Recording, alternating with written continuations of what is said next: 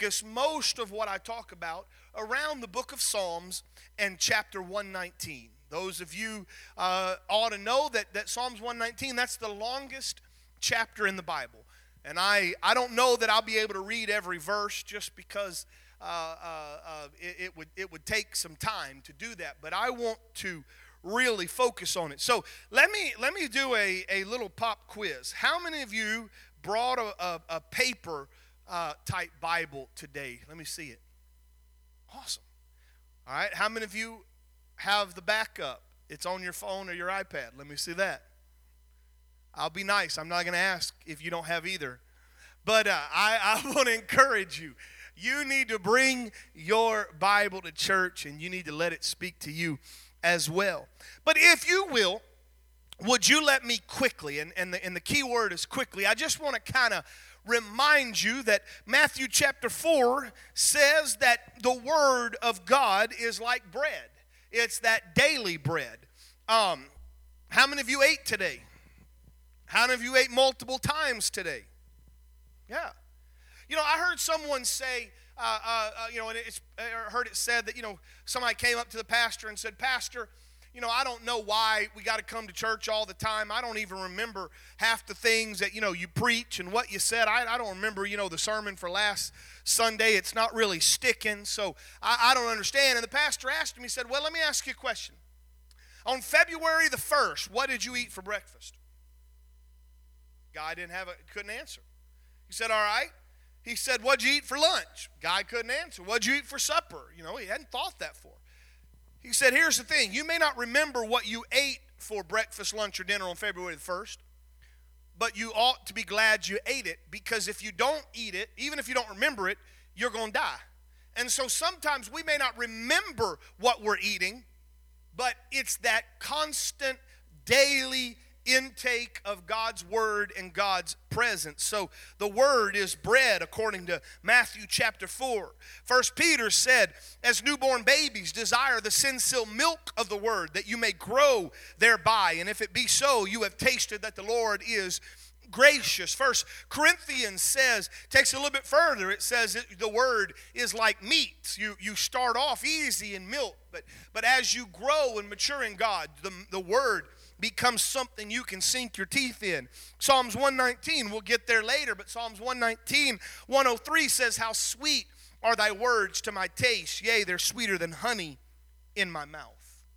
And I believe that all of those are, are, are used for a purpose to remind you and I that the Word of God ought not be something we partake of just on a Sunday morning or a Sunday night. The Word of God needs to be something that constantly you are going in it. There, uh, I don't, I don't, I'm not trying to, to, to give you some weird uh, interpretation of the Bible. But we know in the book of John, the, John 1 1, and the Word became flesh. I believe there is a, without taking away that incredible uh, understanding of the incarnation of God, I believe that there is a secondary understanding, and that is the Word needs to become flesh in us as well. It needs to take resident in us as well. It has to go. Someone said it this Woe to the preacher or teacher who merely echoes God's word and does not incarnate God's word. What that means is, I would do you a great disservice if I merely told you what the Bible said, but I myself did not live what the Bible said. It's important. And God is not going to force feed you His word. He's not going to grab your mouth, open it up, and shove the Bible down your throat. God's Word, it has to be something that you willingly take. And I'm going to tell you, just like uh, uh, in our own life, my two kids are, uh, uh, they, they've been battling sickness all week, and it's, I feel sorry for them. For Zane, it's finals week, and for Zoe, it's party week. That's the difference between grade school and high school, you know and uh, they uh, Zane was able to go to school today, but uh, Zoe's missed all this week with school. And you know, you got to take medicine when you're sick, and there's a lot of medicine you take that tastes nasty. Or it's a pill that's big and you got to swallow it. There are some parts of God's word that's bitter. There's some parts of God's words that are hard to swallow, but I'm going to tell you, you need to have that in you just as much as you have the sweetness and the good things that God words says. If I had a text, if we were going to read a text, it would be Psalms 119, 11. Thy word have I hid in mine heart, that I might not sin against thee. Thy word have I hid in my heart, that I might not sin against thee. There's so much that we could say about that. David, which, which I don't know that we, we have a good understanding of exactly who this psalmist was. But let's just for, because we like to think that David wrote a lot of the Psalms, let's just say it's David. David understood this that if he is going to rise above sin, he's going to have to have God's word hidden in his heart. Uh, so I hope you have your Bible. If you do, I want you to turn to the book of Psalms 119. And, and I will, like I said, I'm going to do my best to, to read some of it, to, to hit some of the highlights. But I also want to tell you some cool things about the Word of God. The Word of God is, an, is a book that you cannot exhaust the, the, the treasures that are in there. Much like people are still studying Shakespeare in the entire uh, uh, uh, canon of Shakespeare, and they're constantly finding new things, and uh, the Word of God is greater than Shakespeare. And, and the psalmist, he wrote that, that 119th chapter, and, and he did so with a great understanding of the power of God's word. This psalmist, whoever it was, was persecuted by men of rank and authority. He was persecuted by those who ridiculed his beliefs. He was uh, there were those that sought to shame him and make him give up his faith. But the psalmist con- uh, constantly says that I strengthened myself. I meditated on the word of the Lord. To this psalmist, the word of the Lord became his comfort, his prized possession, his rule of life, and his resource for strength. Now, here's something that's interesting. How many of you, especially those of you that have your paper Bible, how many of you, this psalm is broken up in what looks like stanzas of a poem? All right? Of course, we know that, that Job, Psalms, and Proverbs, those are what we call the poetry books of the Bible.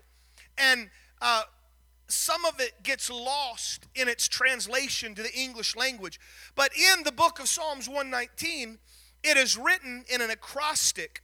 Uh, each paragraph, each paragraph that you see contains eight verses, and each line of those eight verses start with the same letter of the Hebrew alphabet. So it's not going to show up alphabetically in English.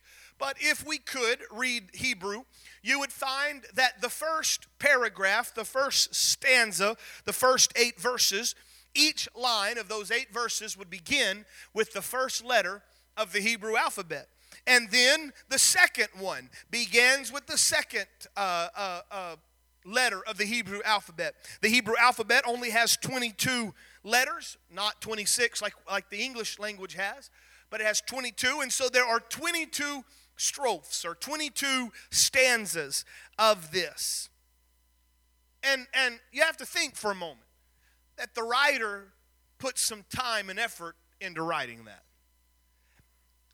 It's a collection, if you will, of prayers, a collection of meditations centered around the Word of God. There are 10 different ways that you're going to talk about the Word of God. Number one, it's going to talk about the law. It occurs some 25 times in this psalm. That's the Torah. Eh, the Word, Word. Uh, dabar occur, occurs 20 times. It's a general term for God's revelation. But uh, I, from what I understand, again, I don't read Hebrew, but from what I understand, the Ten Commandments, literally translated in Hebrew, are the ten words. Then there's sayings. Uh, if you have an, a new international version Bible, this would be translated as promise. 19 times the promise of God. Uh, 21 times the word commandment uh, uh is seen. Again, you may not, if you're one of those and you're going to try to start counting them, you may get off because depending on your English translation, but it's the Hebrew words for this that appears. Uh, the word commandment 21 times, the word statutes 21 times, the word judgment 19 times, the word precepts 21 times, the word testimony 22 times, the word way is used five times in the plural and six times in the singular. Path, it's very similar to the word uh, uh, uh way, is used five times. And then you take all of that, he's talking about the Word of God, and then he uses words like this. I delight in the Word of God, you several times. I love the Word of God. I obey the Word of God. I meditate on the Word of God. I rejoice in the Word of God. I want the Word of God to renew me. I want the Word of God to preserve me. So, what I want to do for, the, for just a little bit, uh, I, you know, just this how my mind thinks. But Miller, you know, there's 22 uh, stanzas in this in this chapter. If I spent one minute on each of those stanzas, that's 22 minutes. If I spent two minutes, that's 42 minutes or 44 minutes. So we got to be very careful. I, I, could be here a long time. So I cannot, uh, I, I thought about reading each verse, but I don't know that we can do that. So I'm going to have to just let you help me out. And this is where you bringing a Bible means so much. I want you to turn and what however you if you have to do your phone, if you have to do your iPad, if you got to go sit by someone that has a Bible, I want you to get your Bible and I want you to turn to the book of Psalms 119. And I want to look at those 22 stanzas and I want to I want to just show you everything you get with the word of God. Is that fair enough? Everything you get with the word of God. Now, you, you, you know that I've, I've, been on a, I've been on a crusade, and I'm not going to apologize for it one bit. I've been on a crusade over the last year or so to, to, to try to elevate the, the Word of God and the Bible usage in our church. I think you've understood that. And so, what I've done in my Bible is I went and, and, and I wrote, because you're going you're gonna hear me say what each of those stanzas represent. I'm going to give you kind of a one line for each of those stanzas. And so in my Bible, I've wrote what those, the, each of those stanzas, you know, it is. And so uh, grab a pen. If you need a pen, I'm going to let you get up and walk. There's pens on the back uh, in that little jar right there by our giving kiosk. You can go grab a pen.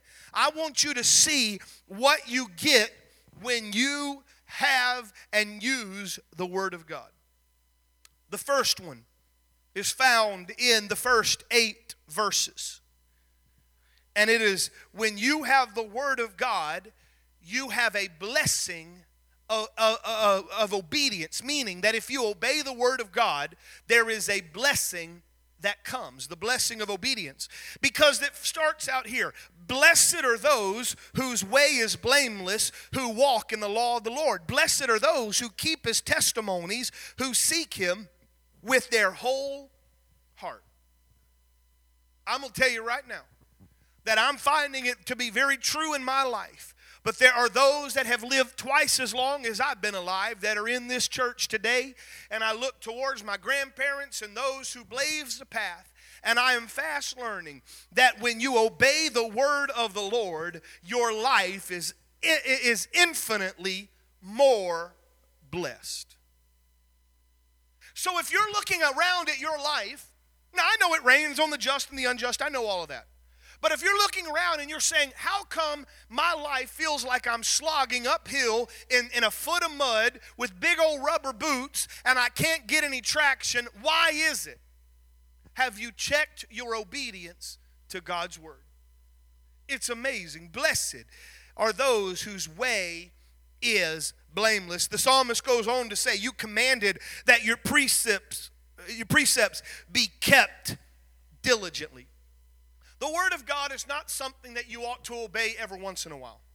It ought not be something that you just pick and choose, but you need the whole counsel of his word and you need to obey it and follow it and learn from it and, and keep it from Genesis to Revelation. The first thing you get is that blessing when you obey His word. That's the first eight verses. Now, as I'm doing this, you, you I want you to, here, here's what I'm wanting you to do. As I kind of hit these eight lines, you know, each of the eight lines, go ahead and read the verses I'm not reading. Go ahead and see what it's saying. The second thing you get in verse 9 through 16 is the cleansing by God's word. God's word is an incredible cleanser. Watch what the psalmist says. Here's the question How can a young man keep his way pure? It, he said, and here's the answer by guarding it according to your word. How can, how can a person keep their life pure? Guard it by the word. And then it, you're going to see this phrase a lot with my whole heart I seek you. Let me not wander from your commandment. Now, the King James says it this way in, in verse 11 Thy word have I hid in my heart that I might not sin against thee. But here's what the English Standard, the one I'm using, says I have stored up your word in my heart that I might not sin against you. It's more than hiding it, it's a storing. It's a it's it, it, it's it's making sure you have it for a time you're going to need it. Part of my Bible reading, I've been reading through the, the story of Joseph. And that's what Joseph did. When jo, you know the, the, the seven lean cows, the seven fat cows, the seven lean ears of corn, the seven big ears of corn, said you're going to have seven good years, followed by seven lean years. Store it up when you got the good years so that when the famine comes, you got something to go back to. I want to tell you right now that you need to store God's word in your heart because there's going to be a moment when your Bible's not going to be with you, and there's going to be a moment when you're not going to be able to come and find pastor, and you're going to need God's word stored here so you can make it through a trying time there. The cleansing of God's word. The third stanza the psalmist begins to appreciate God's word or the appreciation of God's word. He begins to look, he says things like, I, I behold the wondrous things out of your law. He said, My soul is consumed with longing for your rule at all time. I, I, uh, I've kept your testimonies. And then he says in verse 24, Your testimonies are my delight, and they are my counselor. I appreciate God's word. Uh, maybe not, uh, well, maybe some of you young people have gotten to this place yet. I hope you have. But any of you adults got to that place where the older you got, the more you appreciated the words of your dad and your mom? You begin to realize they were pretty smart? I think this is what the psalmist is saying the longer I see God's word, the longer I apply God's word to my life, the longer and the more that I see God's word, there's not a situation in my life that I get to that God's word can't help me through. And each time He helps me, the more I appreciate it and I love God's word. The fourth one, he begins to pray for understanding. He says, My soul clings to the dust. This is verse 25. Give me life according to your word. When I told you of my ways, you answer me. Teach me your statutes. Verse 27 is the key. Make me to understand the way of your precepts, and I will meditate on your wondrous works. When you read his word, I want you to do more than just read it. I want you to ask the word the Lord to let His Word speak to you. You know, it, it's amazing uh, what just, and, and, and you don't have to pray a long time. It's amazing what a simple prayer before you read His Word says, Lord, as I read your word, I want it, I, first off, I want to keep it. I want to grasp it. I don't want it to go in one ear out the other. I want to get a hold of it. But Lord, would you help me understand your word? How many of you are filled with the Holy Ghost? You see, you know what the Bible says about the Holy Ghost? The Holy Ghost will lead and guide you into all truth. You don't need a commentary. You don't need anyone to tell you. All you need is the Word of God in itself, and God's Spirit will help you know. And so you need to pray for understanding. The fifth one, he, he the psalmist begins to talk about the loyalty to God's Word.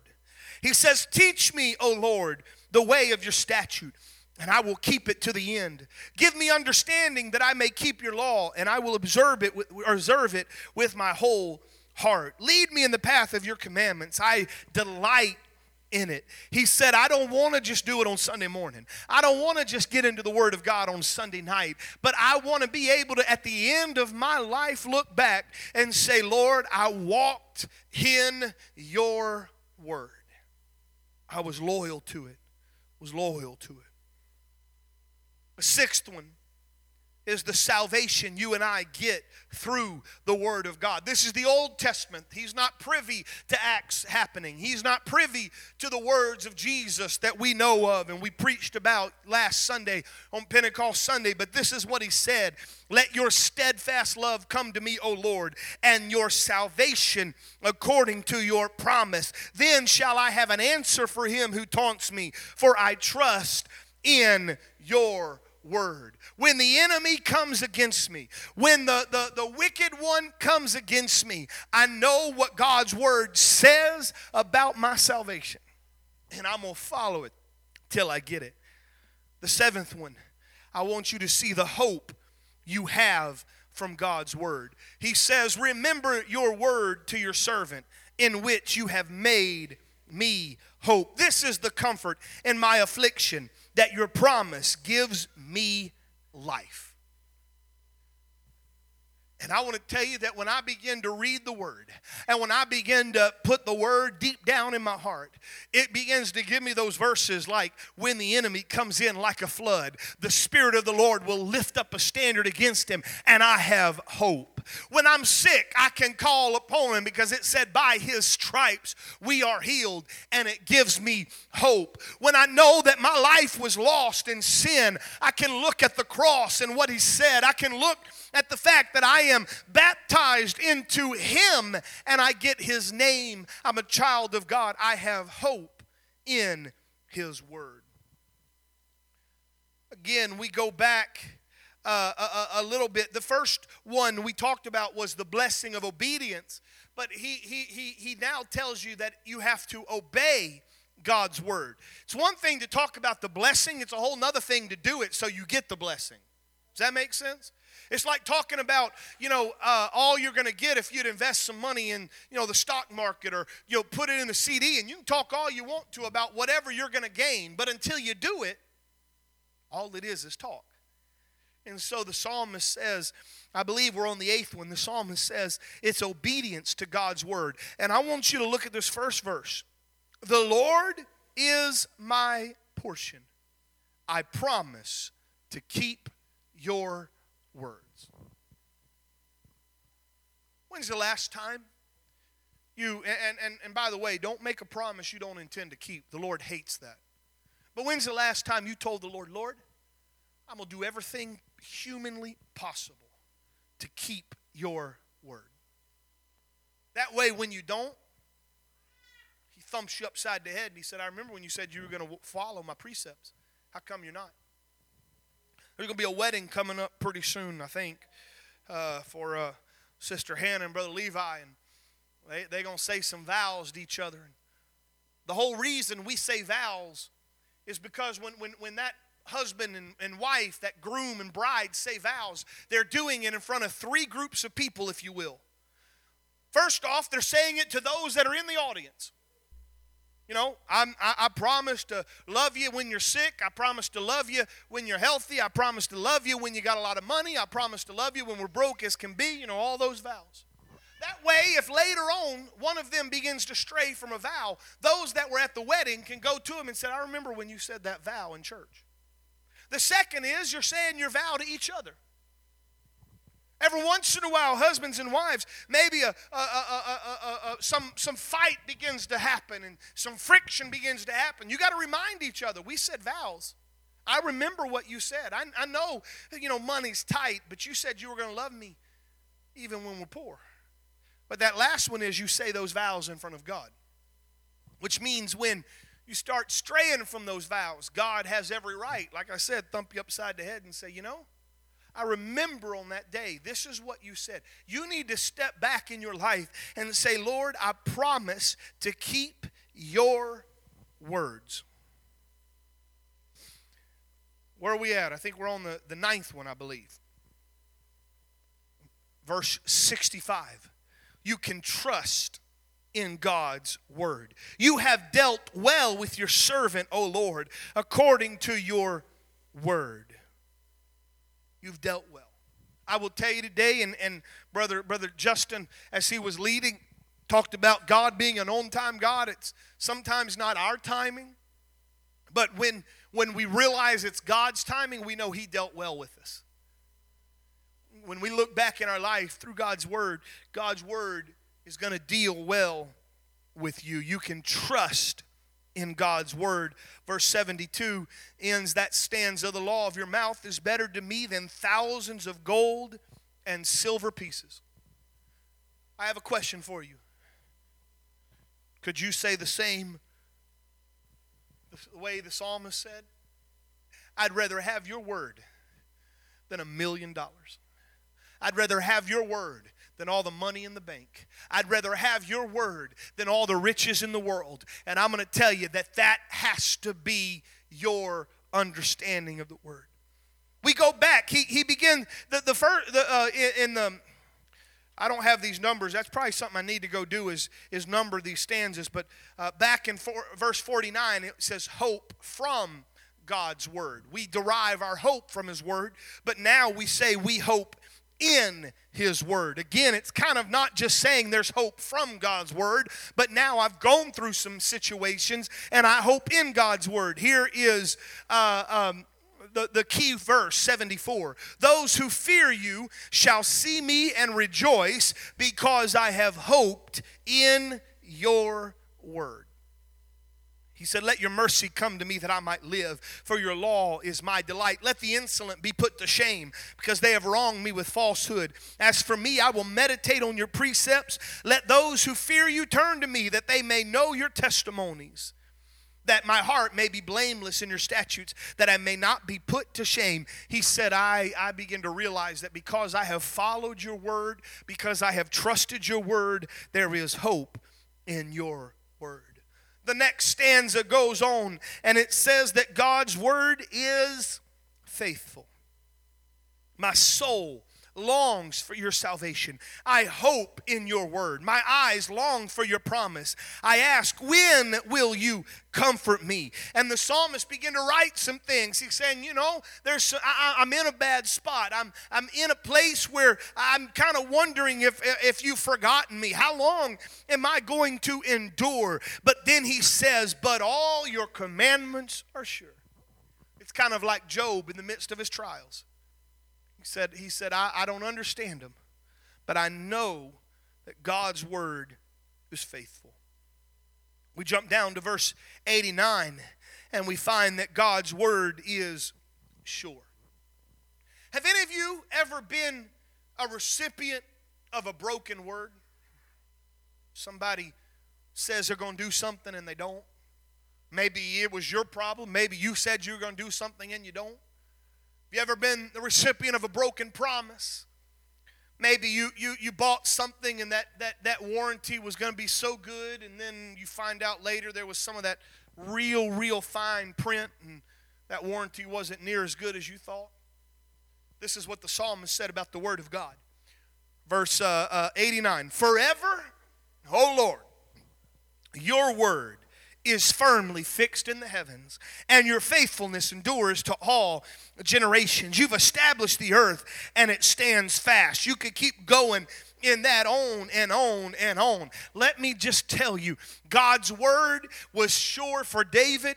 God's word was sure for the disciples. God's word was sure for Apostle Paul. God's word was sure for my grandparents. God's word is sure for my parents. God's word is sure for me. And it's going to be sure for my children and their children and their children until the Lord comes back. God's word does not return void.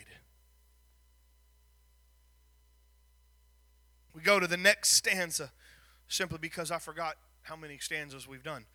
We go to the next stanza, verse 97. God's word is sweet. And it's where we read in 103 How sweet are your words to my taste, sweeter than honey to my mouth. the first part of that, 97. Oh, how I love your law.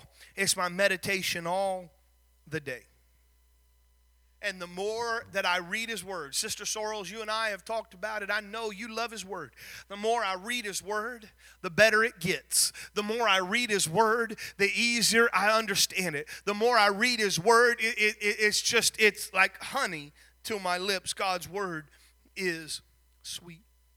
In 105, the next stanza goes God's Word is a light Verse 105 uh, Your word is a lamp to my feet and a light to my path.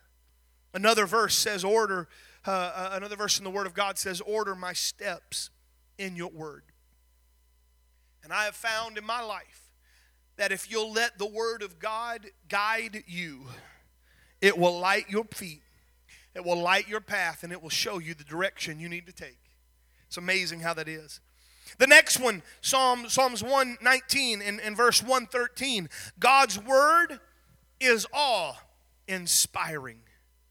The, the verse 120, and, and, and it sounds, uh, it sounds uh, negative, but it really doesn't mean it in a negative. It says, My flesh trembles for fear of you. I am afraid of your judgments. But what it means is, I have seen how powerful your word is. I have seen how awesome your word is. And I don't ever want to get on the other side of your word. I love the fact that your word is a, a, lamp to my feet. I love the fact that your word is sure. I love the fact that your word is is you know has, has protected me and kept me and blessed me. But there's another side of God's word. It's the side of the judging of God's word. And God's word is true. And and you know, the thing about judgment is as long as you do what is right, you're never in, in fear of that judgment. But when you do what's wrong, you feel the full weight of that judgment. In Psalms 119 and verse 121, the next eight verses, there is a vindication we get from God's word. And, and the psalmist, he's not being cocky, he's not being arrogant, but he says, God, I have done what is just and right. Do not leave me to my oppressors. Give your servant a pledge of good. Don't let the insolent oppress me. My eyes long for salvation for the fulfillment of your righteous promise. Deal with your servant according to your steadfast love and teach me your statutes. And the psalmist said, Lord, I know this. If I walk in your word, you will not leave me hanging.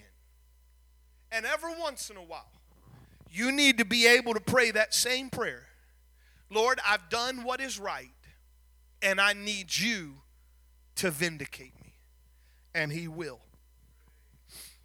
We talked about God's word is awe inspiring, but now he uses the word, uh, he says God's word is wonderful. Verse 1 uh, verse 129. Your testimonies are wonderful. Therefore my soul keeps them. The unfolding of your word gives light. It imparts understanding to the simple. I open my mouth and pant because I long for your commandments. And it's reminding me that that thirst for the word of God. As the heart pants after the water brook, so panteth my soul after thee, O God. Another Psalms psalmist wrote. His word is wonderful. The next one, God's word is righteous. Verse 137 Righteous are you, O Lord, and right are your rules. You have appointed your testimonies in righteousness and in all faithfulness. I will tell you right now, uh, look at 140, verse 140. Your promise is well tried, and your servant loves it. I am small and despised, meaning by the world, but I do not forget your precepts. Your righteousness is righteous forever, your law is true. There's no shadow of turning with God. He don't change the rules. He doesn't change according to the society. He doesn't change and kind of, uh, you, you, know, some people have this this this false view of what righteousness means, and they mean as long as I'm better than the world around me, I'm righteous. The problem is, is as the world decreases, so would your righteousness if you just kind of stay right above them. But God's word isn't like that. God's word is righteous. The next one, Psalms 145. God's word is true. I like what he says. With my whole heart I cry. Answer me, O Lord. I will keep your statutes. I called to you, save me that I may observe your testimonies. I rise before dawn and cry for help. I hope in your word. My eyes are awake before the watches of the night that I may meditate on your promise. Hear my voice according to your steadfast love. O Lord, according to your justice, give me light. They are those that draw near who persecute me with evil purpose, but they are far from your law. But you are near, O Lord, and all of your commandments are true. And long have I known from your testimonies that you have founded them forever. The, the, the it's, it's again the wise man built his house on the rock, the foolish man built his house on the sand. If you build your life on the shifting foundations of this world and its knowledge and its philosophies, then you're going to come to a time where what you thought was true isn't true anymore. If you if you live your life with the morality of this world, you're going to find that what you thought was moral someday somewhere the Supreme Court decides that it's not the same anymore and and they begin to change it and so the psalmist said it doesn't matter what's around me. I know that your commandments are true. And one of the verses I love in the Word of God says, There hath not failed one word of all the promises that you have promised. His word is true. We just got three more. The psalmist said, I, I love God's word. Look on my affliction and deliver me. I do not forget your law. He says, uh, consider, verse, verse 159, consider how I love your precepts. Give me life according to your steadfast love. The sum of your word is truth, and every one of your righteous rules forever. Psalms 161. This would be the 21st stanza. He rejoices in God's word. I rejoice at your word like one who finds a great spoil, like a treasure. I, I, I should have printed it out. I, I, don't, I don't know that I could find it fast enough, but uh, it, they found it a couple months ago, but you know they keep a lot of these things under wraps. They don't want anybody to know, but they're now it's starting to hit the news. And that is that there is what they call the holy grail of shipwrecks that have been found. They, they, they found it 2,000 feet, or maybe 2,000 meters. I don't remember which one it was, but it's way under there. They found it with a submersible, uh, unmanned submarine. And I believe, if I remember correctly, I'm trying to see if I can locate it real quick. If I remember correctly, they're saying that on that shipwreck is some $17 million worth of jewels, gold coins, and silver. They were searching for it with a remote control sub, and as the story goes, the guy that was kind of controlling it or, or watching it, it was at night, and he was sitting and on his bunk, and I guess he could see what they saw. And, and, and coming into focus was cannons. And if I, I, I think the cannons have a, a porpoise on them, and that's how they knew it belonged to that shipwreck. And he said, I just sat there and smiled because I realized what I had found. Can you imagine what that'd be like? I have all I dream, man. I was a I was a dreamer as a kid. I read all them cool stories. I read the Hardy Boys and they found treasure. I I read all that. I desperately wanted to find treasure. I never found any treasure. I have a friend, when we were in Toledo, Ohio, I have a friend named Jonathan Gray, one of our best friends. Had an old house, and, and uh, he got ready to, to remodel his house. And he was taking up the wooden floor. And, and you know how the cabinets, underneath the cabinets, there's like a kick plate? Took that kick plate off and he saw something back there and he reached in and he started pulling out boxes like like cigar boxes and in it was coins. And and um, he, he, he began to look through it. It was old coins. It was it was rare coins. He went through all of the whatever the legal things is. Nobody claimed it. And he had found over five thousand dollars worth of rare coins. I don't like him because i ain't found that but the psalmist said, you keep that. I rejoice at your word like one who finds a great treasure. And I found that to be true today. I rejoice in God's word. And then, as you've, I haven't read every verse, but maybe as I've read the ones I have, you've gotten the tenor of the psalmist. He's been in some bad spots, he's, he's had those that have attacked him. And he ends his psalm. He says, I also know there's deliverance by God's word. And I'm going to read this in its entirety. Let my cry come before you, O Lord. Let me, or, or, give me understanding according to your word. Let my plea come before you. Deliver me according to your words, and my lips will pour out praise. For you teach me your statutes. My tongue will sing of your word, for your commandments are right. Let your hand be ready to help me, for I have chosen your precepts. I long for your salvation, O Lord, and your law is my delight. Let my soul live and praise you. Let my rule let your rules help me. I have gone astray like a lost sheep. Seek your servant, for I do not forget your commandments. God's word is powerful.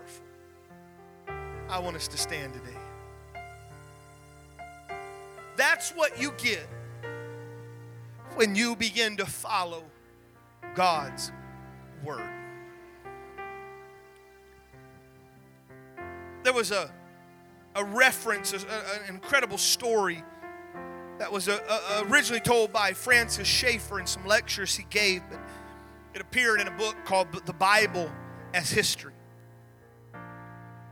There are some that say, you know, the Word of God is just a, it's just kind of an archaic book. It's really just full of fables and legends. But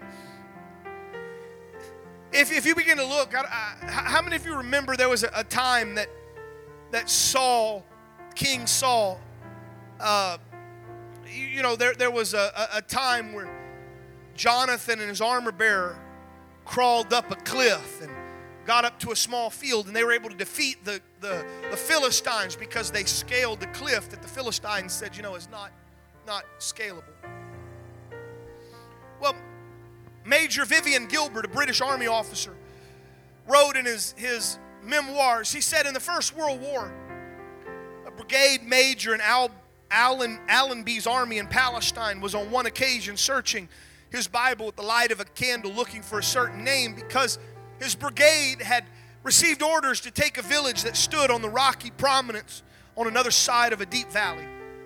The valley was called Michmash, and that name seemed familiar. And, and so he picked up his Bible, and by the light of a candle, he eventually found that. It found it in 1 Samuel chapter 13, and it read there And Saul and his son, Jonathan, and the people that were present with him abode at, at Gibeah of Benjamin, but the Philistines encamped in Michmash. And it went on to tell how Jonathan and his armor bearer had crossed over through the night and how they passed by two sharp rocks. 1 Samuel chapter 14 and verse 4 says there was a sharp rock on one side and a sharp rock on the other. The name of one was Boaz and the other was Seneh. And they climbed the cliff and overpowered the garrison. It was like a half acre of land, like a yoke of oxen might plow. And that that brigadier general or that, or that brigade commander, he, he said, I wonder if that's still there now, some 3,000 years later. How accurate really is the Word of God? So he awoke the commander. They read through the passage. They sent out a few patrols and they found the path, and it led past two jagged rocks. And there on the top, they could see by the light of the moon a very small flat field. And they climbed that. And the Turks they met were overpowered without a sound, and the cliffs were scaled. And the company took up position on that half acre of land. And so Major Gilbert said, after thousands of years, the British troops successfully copied the tactics of Saul and Jonathan. Now, you, you, I know we like to look at the Bible as something that's spiritual, but that just shows you some of the truth of the Word of God. But can I tell you that far more than just making sure that the Word of God was accurate in its landscape and accurate in its uh, uh, topology of a map, God's Word is much more accurate even when it comes to guiding our lives. Meaning that if it was written 2,000 years ago in a different society, in a different time, you don't discount it because God's Word is so incredible that it applies just the same in 2018 as it did in 90 AD. His Word protects us, strengthens us. That's what you get when you have the Word of God. I wonder if we could close our eyes for a moment. I wonder if you could just kind of begin to think about all the things we talked about. Maybe more than anything, you could begin to look at your life and perhaps you could say, as the psalmist said, I promise to obey everything your word tells me to obey. I wonder if you could just talk to him for just a moment. Father, I'm thankful for your word. Lord, I, I want to make sure that I love your word more than the shout, that I love your word more than even the worship. I, I, I want to make sure that when I come to church, what I want more than anything when I leave is to be able to say I, I the word of God spoke to me and I, I, I grabbed hold of the word of God and the word of God, I put it in my heart. And I'm asking, Lord, that I could hide your word in my heart that I might not sin against thee. Lord, I want your word to guide me, lead me, be that lamp to my feet, be that light to my path. God, I want to walk in your commandments, I want to walk in your precepts. And I give you praise in Jesus' name. In Jesus' name. Amen and amen. How many of you are going to start taking a little closer look at His Word? Hide His Word in your heart that you might not sin against him. Would you go with God? Would you go with mercy? And would you go reading his word? God bless you in Jesus' name.